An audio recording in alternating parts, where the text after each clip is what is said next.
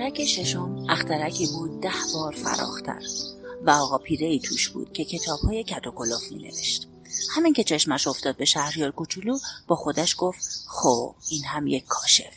شهریار کوچولو لب میز نشست و نفس نفس زد. نه اینکه راه زیادی طی کرده بود. آقا پیره پرسید از کجا میایی شهریار کوچولو گفت این کتاب به این کلفتی چی هست؟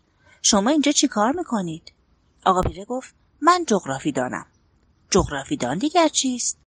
جغرافیدان به دانشمندی می‌گویند که جای دریاها و رودخانه ها و شهرها و کوهها و بیابانها را می‌داند. شهریار کوچولو گفت محشر است. یک کار درست و حسابی است.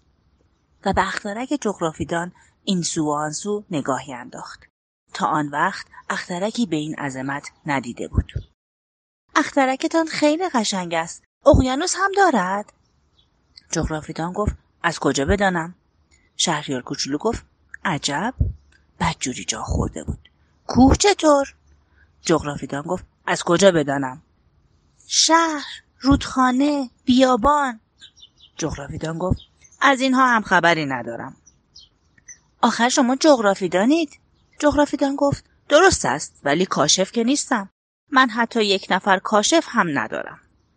کار جغرافیدان نیست که دوره بیفتد برود. شهرها و رودخانه ها و کوه ها و دریاها و اقیانوس ها و بیابان ها را بشمارد. مقام جغرافیدان برتر از آن است که دوره بیفتد و ول بگردد. اصلا از اتاق کارش پا بیرون نمی‌گذارد. بلکه کاشف ها را آن تو میپذیرد. ازشان سوالات می‌کند و از خاطراتشان یادداشت برمیدارد. و اگر خاطرات یکی از آنها به نظرش جالب آمد دستور می‌دهد روی خلقیات کاشف مورد نظر تحقیقاتی صورت بگیرد. برای چه؟ برای اینکه اگر کاشفی گندگو باشد کار کتاب های جغرافیا را به فاجعه میکشاند.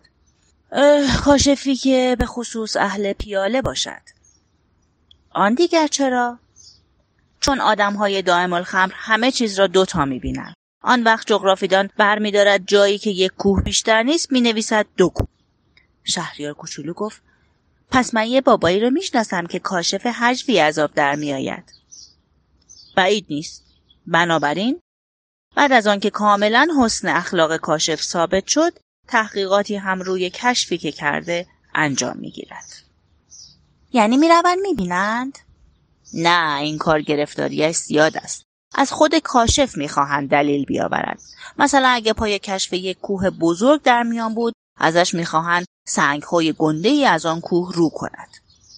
جغرافیدان ناگهان به هیجان آمد و گفت راستی تو داری از راه دوری میایی تو کاشفی؟ باید چند و چون اخترکت را برای من بگویی.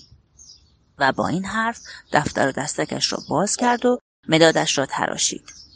معمولا خاطرات کاشف ها را اول با مداد یادداشت می‌کنند و دست نگه میدارند تا دلیل اقامه کند. آن وقت با جوهر می نویسند. گفت خب. شهریار کوچولو گفت اخترک من چیز چندان جالبی ندارد. آخر خیلی کوچک است. سه تا آتش فشان دارم که دوتاش فعال است یکیش خاموش. اما خب دیگر آدم کف دستش رو بو نکرده. جغرافیدان هم گفت آدم چه می‌داند چه پیش میآید؟ یک گل هم دارم. نه نه ما دیگر گلها را یادداشت نمی کنیم چرا؟ گلی که زیباتر است. برای اینکه گلها فانی اند. فانی یعنی چی جغرافیدان گفت کتاب های جغرافیا از کتاب های دیگر گرانبهاتر است و هیچ وقت هم از اعتبار نمیافتد بسیار به ندرت ممکن است یک کوه جا عوض کند بسیار به ندرت ممکن است آب یک اقیانوس خالی شود ما فقط چیزهای پایدار را می نویسیم. شهریار کوچولو تو حرف او دوید و گفت اما دشفشانهای خاموش می توانند از نو بیدار بشوند. فانی را نگفتید یعنی چه؟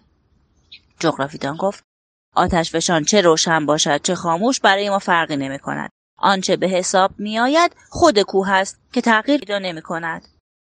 شهریار کوچولو که تو تمام عمرش وقتی چیزی از کسی می‌پرسید دیگر دست بردار نبود دوباره سوال کرد. فانی یعنی چه؟ یعنی چیزی که در آینده تهدید به نابودی شود. گل من هم در آینده نابود می شود؟ البته که می شود. شهریار کوچولو در دل گفت گل من فانی است و جلوی دنیا برای دفاع از خودش جز چهار تا خار هیچی ندارد. و آن وقت مرا مرا بود که او را تو اخترکم تک و تنها رها کردم. این اولین باری بود که دچار پریشانی و اندوه می‌شد. اما توانست به خودش مسلط بشود. شما به من دیدن کجا را توصیه می کنید؟ جغرافیدان بهش جواب داد سیاره زمین شهرت خوبی دارد. و شهریار کوچولو همچنان که به گلش فکر می کرد به راه افتاد.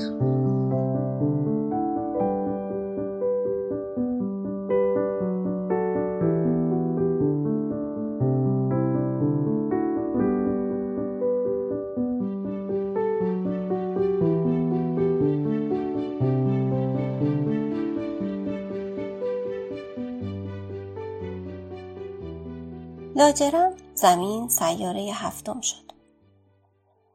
زمین فلان و بهمان سیاره نیست. رو پهنه زمین یکصد و یازده پادشاه البته با محاسبه پادشاهان سیاه بود. هفت هزار جغرافیدان، نهصد هزار تاجر پیشه، پانزده کرور میخاره و ششصد و بیست و دو کرور خودپسند و به عبارت دیگر حدود دو میلیارد آدم بزرگ زندگی می کند. برای اینکه از حجم زمین مقیاسی به دستتان بدهم بگذارید بهتان بگویم که پیش از اختراع برق مجبور بودند در مجموع ششقاره زمین وسایل زندگی لشکری جانانه شامل 162511 نفر فانوسبان را تأمین کنند. روشن شدن فانوس ها از دور خیلی با شکوه. حرکات این لشکر مثل حرکات یک باله تو اپرا مرتب و منظم بود. اول از همه نوبت فانوسبان های زلاند نو و استرالیا بود. اینها که فانوسهاشان را روشن می کردند می رفتند و می گرفتند می خوابیدند. آن وقت نوبت فانوسبان های چین و سیبری می رسید که به رقص درآیند. بعد اینها با تردستی تمام به پشت صحنه می خزیدند و جا را برای فانوسبان های روسیه و هفت پرکنه هند خالی می کردند. بعد نوبت فانوسبان های آمریکای جنوبی می شد. و آخر سر هم نوبت فانوسبان های آفریقا و اروپا می رسید. و بعد نوبت فانوسبان های آمریکای شمالی بود. و هیچ وقت خدا هم هیچ کدام اینها در ترتیب ورودشان به صحنه دچار اشتباه نمی شدن. چه شکوهی داشت. میان این جمع عظیم فقط نگهبان تنها فانوس قطب شمال و همکارش نگهبان تنها فانوس قطب جنوب بودند که عمری به بتالت و بیهودگی میگذراندند. آخر آنها سال تا سال همش دوبار کار می‌کردند.